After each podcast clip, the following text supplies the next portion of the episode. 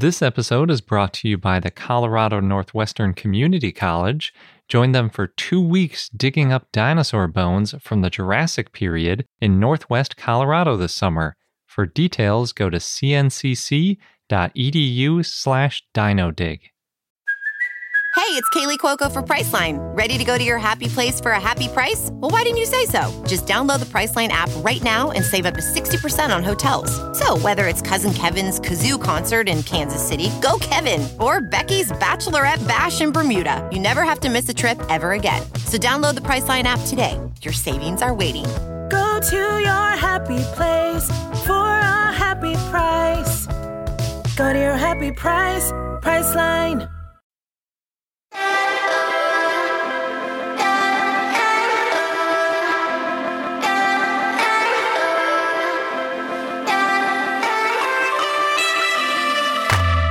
Hello and welcome to I Know Dino. I'm Garrett. And I'm Sabrina. This week we're recording a little bit early because we're going to be at SVP when we would normally record this episode. Woot woot, Albuquerque. Yeah.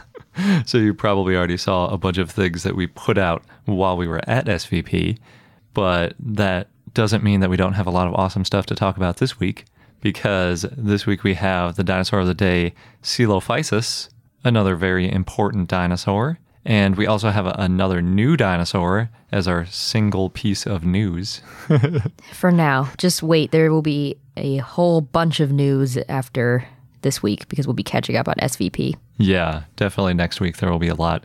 And we are going to review the Jurassic World Fallen Kingdom DVD, Blu ray, bonus DVD situation that we got and talk about which version you might want to get. But before we do all that, we want to thank some of our patrons who helped us get to SVP.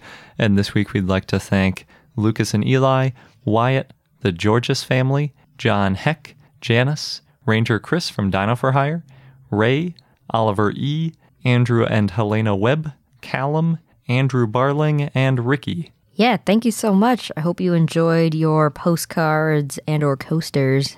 They probably haven't gotten to you yet. Oh, well. Sabrina. Enjoy them soon. But yeah, they should be getting there soon.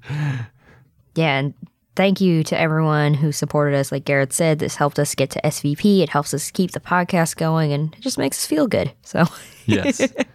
we appreciate you. And if you want to join this group of amazing people, then check out our page at patreon.com slash I know dino. Yes, and jumping into the news, our one piece of news, we have a new dinosaur, and this one was written by Andrew McDonald and others and published in PeerJ. And it's the second new dinosaur that's been published by the Western Science Center. McDonald also recently published that Ankylosaur Invictarx that we talked about a couple weeks ago. Mm-hmm. So you may remember his name.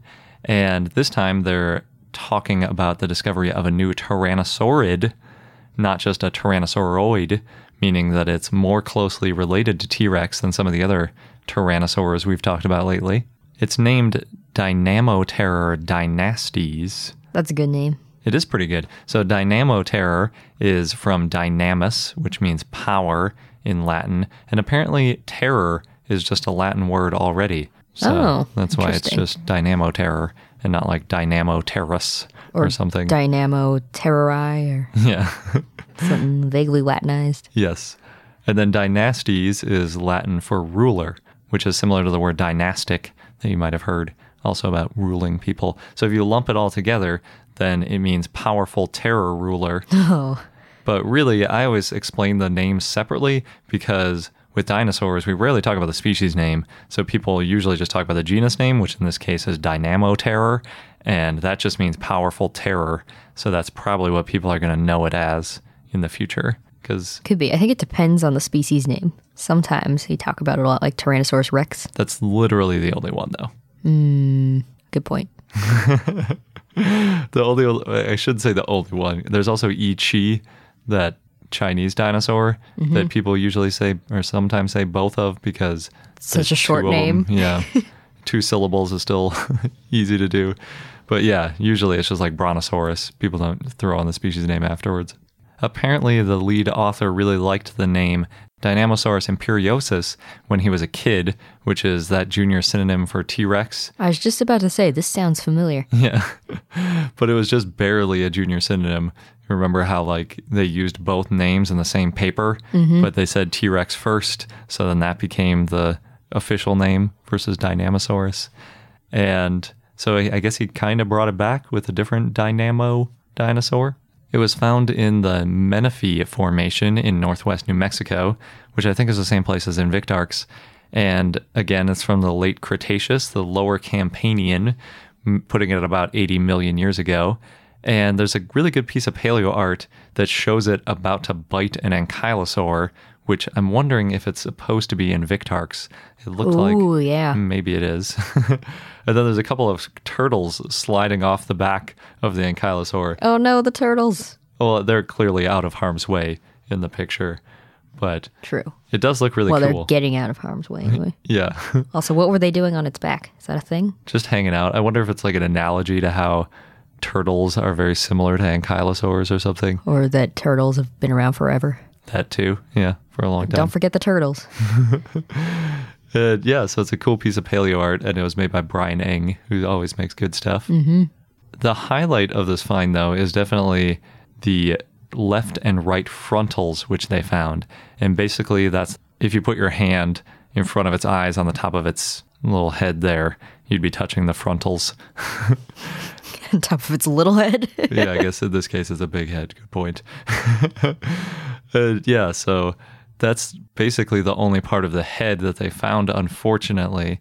But there are similar tyrannosaurs where we have also found those frontals, so we can do some good comparisons. For example, there's a subadult T Rex that's at the Los Angeles County Museum.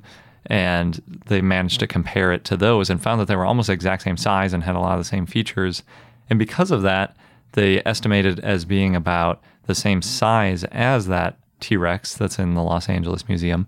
And that one's estimated at being about 80% of the size of a full size T Rex.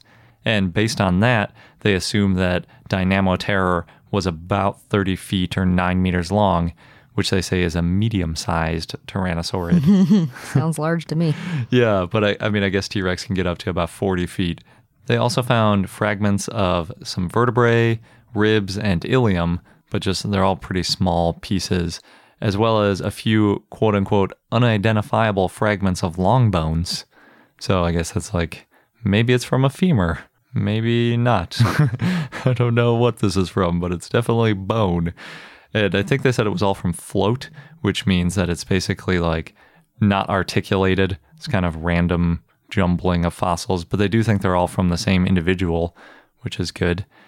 They also found toes and a single bone from its hand. So those are probably pretty helpful in identifying it as a tyrannosaur too, because we all know that tyrannosaur hands are pretty unique. and they had huge feet. So both helpful. Unfortunately, they couldn't compare it to any of its likely close relatives because the known bones of those close relatives don't overlap. And they tried to go back a couple times to find more fossils so that, you know, they could solve this problem. They originally collected the bones back in 2012, but then they went back in 2013 and 2018, but couldn't find anything, unfortunately. So what we have is probably what we're going to get. Although there have been teeth and other sort of unidentifiable remains that look like they might be from a tyrannosaur from that area. So potentially in the future, we might be able to find another specimen or maybe more bones that sort of fill in gaps of this guy. But no matter what, it is a new 30 foot tyrannosaur from 80 million years ago, which is well before T Rex, which is really cool. It's always nice to see more tyrannosaurs around Yeah. because they must have been quite a feature of their ecosystem. Very glad they're extinct. yeah, me too. So now we're going to switch gears into our Jurassic World Fallen Kingdom DVD, Blu ray, UHD Blu ray situation review. And specifically, we got the Target exclusive version, which is a Blu ray, 4K Blu ray, a digital code for, you know, watching it on, I guess, like an iPad or a laptop or something, and a bonus feature DVD, which weirdly just came in a paper sleeve sort of inside the DVD case. it's like didn't want to splurge for an extra little piece of plastic to mount this on. Nobody cares about the I, bonuses. I guess not. And then also something that they call a 28 page gallery book, which is the thing that makes it a Target exclusive, as best I can tell. Because I believe that all of the special features that are on that extra weird disc thing are available other places too. Well, I like the gallery book because it shows the concept art and then compares it to what happened or what they made. Yeah, it is kind of cool, but it's, I mean, it's kind of, it had to fit in the size of a DVD case. So they had to fold it right down the middle, and the middle is often where the action is in the picture. So some of the pictures look kind of less than great when you have it in this book format. But Oh, I disagree. I enjoy it. In most cases, the concept art is really close to what made it into the movie. Yeah, I had to go through it a second time to check if it actually was in all cases that the big picture was the concept art and then the kind of little inset small pictures was from the movie, which it is, but it's so similar, like you say, that it's hard to tell. Which might be why it doesn't excite me that much because it's like this is just a drawing version of what I've already seen. Could be. But I like the T Rex drawing actually a lot. That one's slightly different. They've got in the concept art, there's one of the T Rex. The volcano is erupting, there's lava flowing everywhere, and the T Rex is standing on top of a Parasaurolophus and roaring. And you've got the gyrosphere, and it's a very dramatic scene.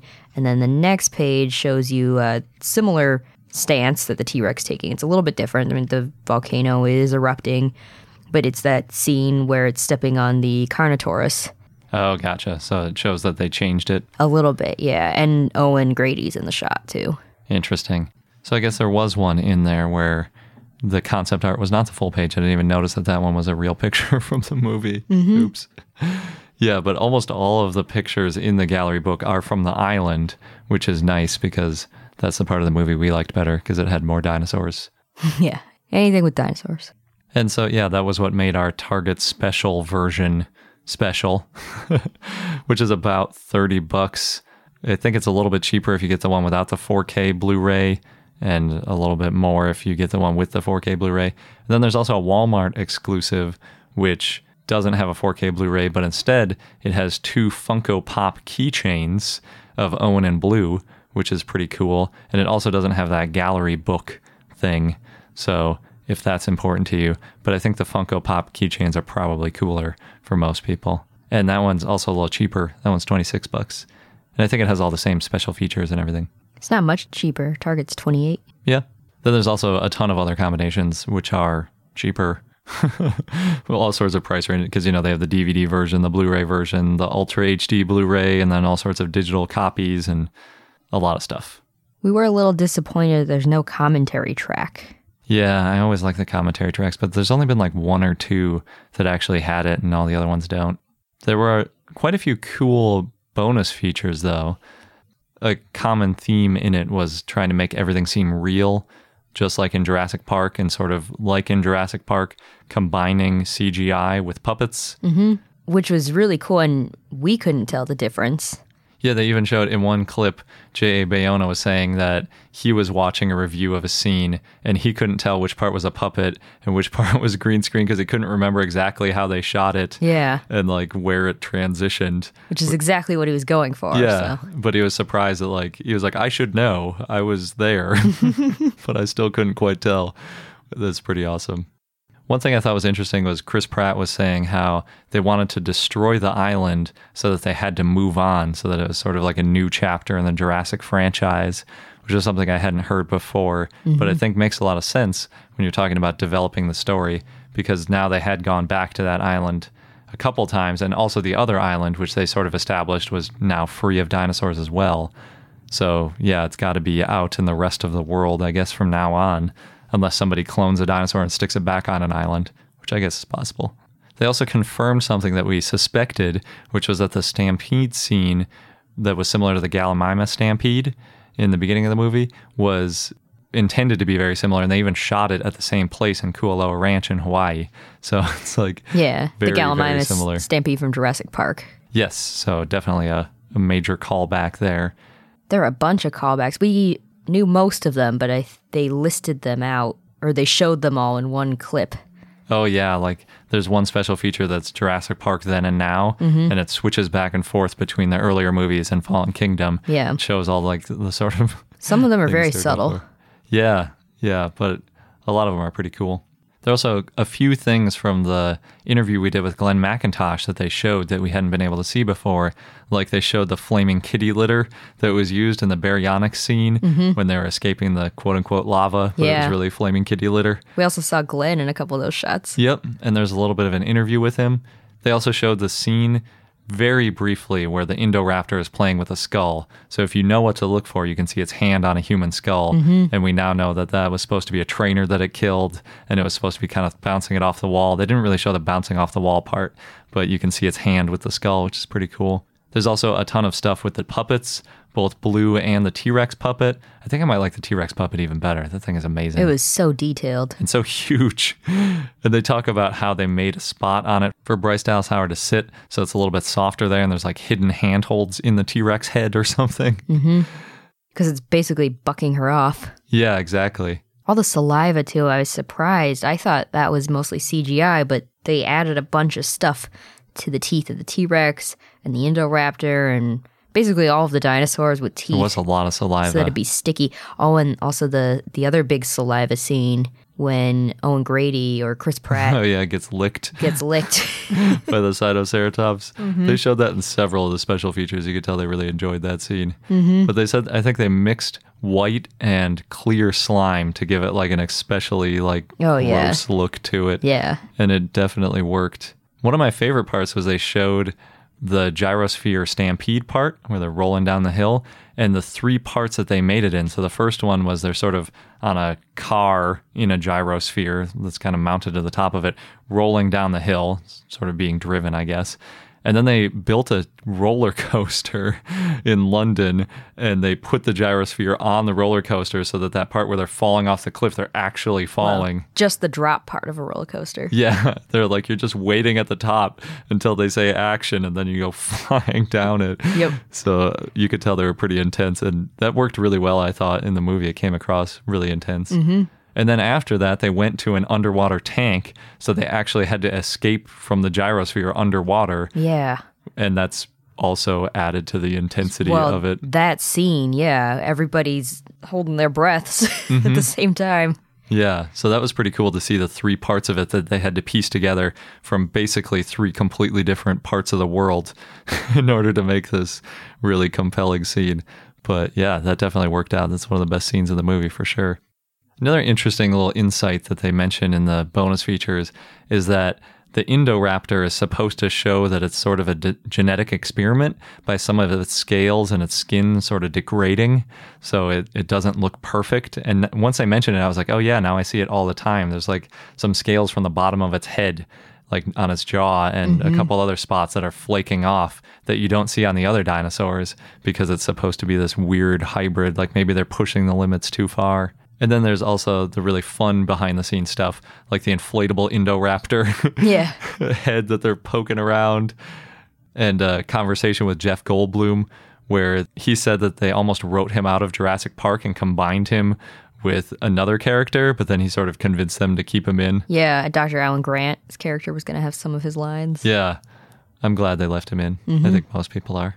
And another fun little insight was that Maisie and the Indoraptor were supposed to look like the same character in one scene, which is where they're sort of in the diorama and then there's like a lightning strike and you see the Indoraptor's reflection.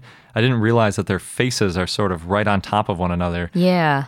Subtle things. Also, the music that they used for them. Yeah, they said that they use like a very similar score for the Indoraptor and Maisie, and it's all supposed to be the sort of like questionable genetic engineering theme between the two characters. Mm-hmm. and this idea of, well, it's one thing to think about this genetic engineering for dinosaurs, but then what if it applies to people? And they said they want to explore that more in the future movies, which I, I hope they stick to more dinosaur stuff than people stuff because we're dinosaur people.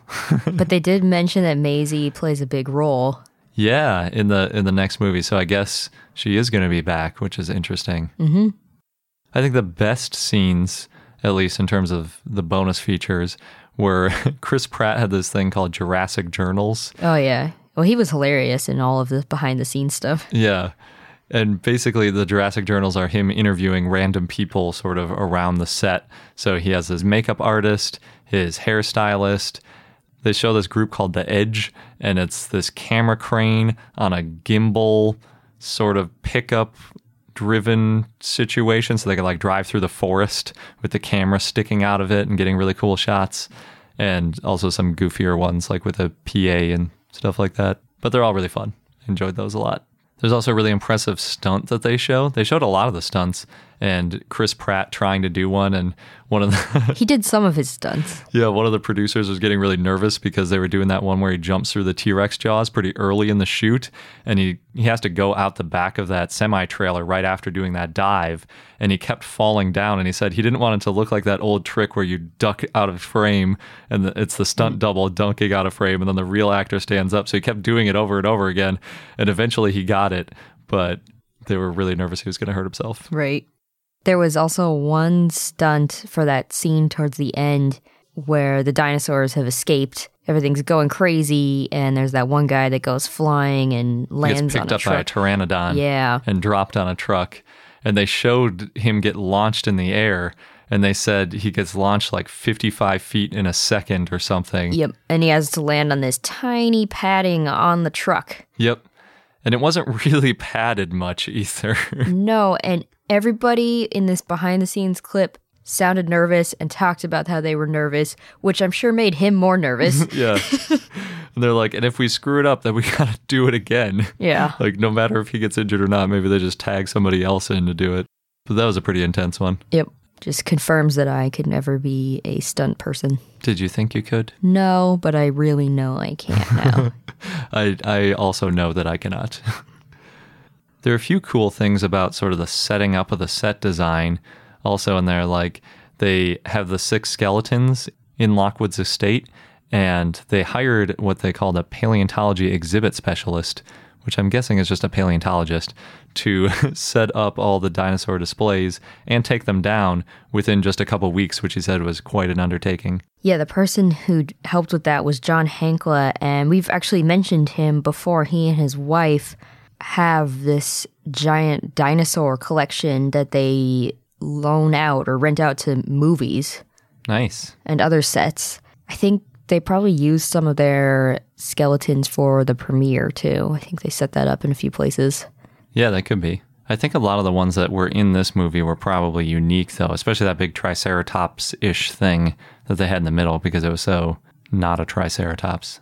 Yeah, but he has a collection and he's trained in paleontology. So yeah, it was cool to see a clip of him talking about it. One last interesting set design thing I thought was that they made a lot of Lockwood Estates hallways a little bit wider so that the Indoraptor could make it through. And they would say they would sort of design the set and then they'd test could it make this turn with its huge tail and then go nope and make it a little bit bigger.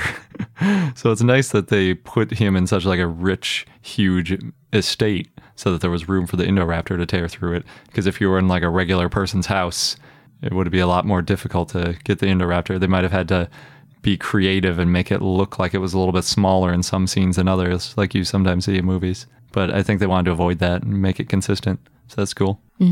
Although there were some scenes where its hands and claws looked ginormous. Yes.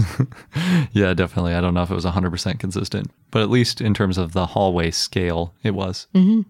We also tried to do the little blue that comes with it. So basically, you're supposed to scan this code that comes with the DVD, and then you're supposed to have a interactive blue character on The on augmented Facebook. reality. We've talked about this before too. Yeah, but we tried scanning it and it didn't work for us. Yeah, it, it opens in the Messenger app and it says get started, and then nothing really else other than that you've opened this with the code, and Jurassic World can see that you scanned it. So I'm, I'm still waiting to see blue. yeah. Womp womp. Good thing we didn't go through extra effort to get the Indoraptor code, too. Yeah, maybe we missed out. I don't know. Yeah, so overall, I think the special features are pretty cool. There's probably about 45 minutes to an hour worth total, I would say, of special features, Yeah, pretty short. especially considering they could have easily had another two hours if they just did a commentary, Commentary, track. but no one likes those anymore, I guess. Maybe they'll wait until Jurassic World 3 comes out. Then you could do a special one commentary of hmm. all three. Yeah, that could be. Or the whole series, all six of them. Mm-hmm. I think the third movie, if I remember right, is the only one with commentary. But yeah, I think uh, if you're really into the movie and you want to see some behind the scenes stuff, it's worth getting. I might not go for the Target one because the gallery book is not that exciting to me. Well, it depends. If you like looking at the artwork, I enjoyed it. It's okay. I think you can find most of it online. But you can also, if you really like the Funko Pops, you can get the Walmart one, or you could just get one of the ones that doesn't have any special stuff. I think it still has the special features. This episode is brought to you by the Colorado Northwestern Community College, where you can become a part of the scientific process. As a participant, you can go on a real life dinosaur dig and you'll be helping to advance science and our understanding of the ancient world. What's really cool is that the fossilized bones that are being excavated, they're public and they're going to be displayed and preserved for future generations to study and admire. Yeah, we've mentioned how that's a really important part of the scientific process, not just getting them out and describing them once, but keeping them and preserving them so that future questions and future scientists can take a look at those bones to answer new questions and validate results. And the site is special and also near and dear to me because it's in the Morrison Formation, known for the sauropods, Mm-hmm. of course, of the Jurassic time. And it represents one of the best bone beds ever found in the saltwash member. Yeah, the current interpretation is that the site was the result of a brachiosaurus sort of jamming up a river and then other carcasses piling up behind it. Oh no. and that's how we got a bunch of different types of dinosaurs all fossilizing together. So, oh no, but also, yay. Good for us as scientists. hmm And dinosaur enthusiasts. yes. So there are two scheduled digs if you want to get involved with getting these bones out of the ground. You can go from July 6th to July 20th or from July 22nd to August 5th. Head over to cncc.edu slash dinodig. You'll get all of the details. Just make sure that you register online by May 31st. And again, that is cncc.edu slash dinodig, D I N O D I G. CarMax is putting peace of mind back in car shopping by putting you in the driver's seat to find a ride that's right for you. Because at CarMax, we believe you shouldn't just settle for a car, you should love your car. That's why every car we sell is CarMax certified quality so you can be sure with upfront pricing that's the same for every customer. So don't settle. Find love at first drive and start shopping now at CarMax.com. CarMax, the way car buying should be. And now on to our dinosaur of the day, Coelophysis, which was a request from Jeremy via Patreon and also Jurassic 1231256. So thanks. Coelophysis was a coelophysid theropod that lived in the Triassic in what is now the southwestern US, also South Africa and Zimbabwe. The name means hollow form and refers to its hollow bones that made it light. Material from similar animals have been found in some late Triassic and early Jurassic formations. Coelophysis is one of the earliest known dinosaurs. It's small and slender. It was a bipedal carnivore. And it grew up to 9.8 feet or 3 meters long, and it weighed up to 60 pounds or 27 kilograms. Wow, that's pretty big. Mm-hmm. The type species is Coelophysis bauri. There's a second species, Coelophysis rhodesiensis, and that was formerly known as Megapnosaurus. Other species included Coelophysis longicollis and Coelophysis wilsoni, but those are now considered to be synonyms of Coelophysis bauri. There's a third possible species, Coelophysis kayentakatae, which was also previously Megapnosaurus, but not everybody agrees on this. Coelophysis had a similar body shape to other theropods, but with some differences. It had an S-curved neck, and Coelophysis bauri had one of the earliest known wishbones in a dinosaur. It also had a long, narrow head, forward facing eyes, and good depth perception, and vision that was about as good as eagles and hawks. It had a long snout with long fenestrae, the openings, to help reduce weight, and it had blade like recurved teeth with serrations. These teeth were good for slicing. Coelophysis probably ate small lizard like animals. It may have been an opportunistic carnivore, which means it would have been a predator and a scavenger, and it was fast and agile and had long legs. It also had a long, slender neck and tail. The tail was semi rigid, so it didn't move up and down. On the hands, it had four digits, but only three were functional. Coelophysis also had narrow hips and forelimbs that it could use for grasping. In 2002, Carpenter found that Coelophysis had flexible forelimbs, though they were weak. So that and the fact that Coelophysis had small teeth means that it probably preyed on animals much smaller than itself. They also found Coelophysis to be a combination grasper clutcher. Coelophysis had narrow feet and three toes on each feet. There's two forms of Coelophysis body types that have been found gracile and robust. And the gracile form has a longer skull and neck and shorter forelimbs. The robust form has a shorter skull and neck and longer forelimbs. This may be due to sexual dimorphism. The gracile form may have been female, that would have been easier for egg laying. About 50% of the population found was gracile and 50% robust, which further supported this idea of sexual dimorphism. However, later research found that both species of Coelophysis had variable growth, and the gracile and robust forms may just have been individual variation. Yeah, then it's just like you draw the line down the middle and you say all the ones on this half are gracile and all the half on this one are robust. But really, there's a lot of in between, so it's not so easy. Yeah. Yeah, it's always hard to differentiate between male and female. Mm-hmm. Especially with dinosaurs, they have a lot more variability than some modern animals. Rinehart and others found in 2009 that a female Coelophysis would have laid between 24 and 26 eggs in each clutch. Wow. And they found some evidence of some parental care during the first year of their hatchling's life. Coelophysis grew rapidly, especially during the first year that they lived. They probably reached the full size by the time they were eight years old. Coelophysis was one of the earlier named dinosaurs. It was named in 1887 by Edward Drinker Cope and described by Cope in 1889. David Baldwin, an amateur fossil collector who worked for Cope, found the first bones back in 1881 in the Chinle Formation in New Mexico. Originally, Coelophysis bauri was named Coelurus bauri. Cope referred to these specimens as Coelurus bauri and Coelurus longicollis in 1887 and then reassigned them to Tanystropheus later that year. And then in 1889, Cope reassigned, renamed those bones to Coelophysis bauri.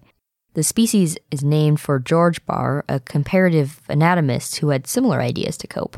So Coelophysis has a few synonyms Longosaurus, Rioarribasaurus, and Megapnosaurus. The first bones found of Coelophysis were not well preserved, but then in 1947, George Whitaker, assistant to Edwin Colbert from the American Museum of Natural History, found a Coelophysis bone bed of hundreds, maybe over 1,000 specimens in New Mexico at Ghost Ranch, near where the first fossils were found. Colbert assigned the fossils to Coelophysis, so many specimens were found, and then one of those became the new diagnostic specimen for Coelophysis. In the 1980s, there were debates that the first Coelophysis specimens were not diagnostic by themselves, meaning there's not just not enough to go on, Yeah, not unique enough compared to other dinosaurs. Mm-hmm. and that other specimens therefore couldn't be applied to Coelophysis bauri. And then in 1991, people were saying that the Ghost Ranch quarry specimens could be Rioarribasaurus. However, the fossils from Ghost Ranch were called Coelophysis in most scientific papers, which would make switching them to Rioarribasaurus confusing, so there was a petition to change the type specimen of Coelophysis to one of the Ghost Ranch specimens. The ICZN voted to make one of the Ghost Ranch specimens the new type specimen and declared Rioarribasaurus a nomen rejectum, which means rejected name, hmm. and Coelophysis became a nomen conservatum, which means conserved name. Interesting. Yeah, they step in a lot. It's interesting to hear these stories. There are a lot. They're kind of inconsistent in terms of we usually simplify by just saying the oldest one wins, mm-hmm. but then there are a lot of exceptions. Right. Especially for these dinosaurs that were found in the 1800s. Yeah, and for ones that are really iconic or well known, or in this case, all over the literature. Mm-hmm. So, based on the finds of the Ghost Ranch bone bed, Coelophysis may have hunted in packs. There's no direct evidence that Coelophysis hunted in packs, just that they were buried together. That's typically what we see. That's basically the evidence for Velociraptor and those similar dinosaurs too. It's A like lot of the theropods, yeah. they died together, so they probably lived together. And since they eat meat, they might have gotten that meat together. Right, especially when you see ones that are different ages. Mm-hmm. But it's possible that they died together because they all drank at a water hole, or they went to go eat some fish and then died by a catastrophic flash flood, or maybe there was a drought. Yeah, or even they were just drawn to an animal that one of them killed Yep. and then died together. 30 specimens of Coelophysis rhodesiensis were found together in Zimbabwe, but there's no direct evidence of pack hunting. They may have also died from a flash flood. In 1969, Mike Raath described Syntarsis rhodesiensis, and Syntarsis means fused ankle. Michael Ivie and others who studied beetles found that Syntarsis was already the name of a beetle that was named in 1869. And because Ivie and his team figured this out, they were able to rename the dinosaur. And they named it Megapnosaurus, which means big dead lizard. That's really funny. Understandably, Mike Raath did not like this. Ivie and his team did not contact Raath beforehand to tell him either. So in 2004, Raath argued that Megapnosaurus, or Syntarsis, was a junior synonym of Coelophysis, and then others agreed in other papers throughout the years. In 2005, Yates found that Coelophysis and Megapnosaurus were nearly identical and suggested that they synonymized them.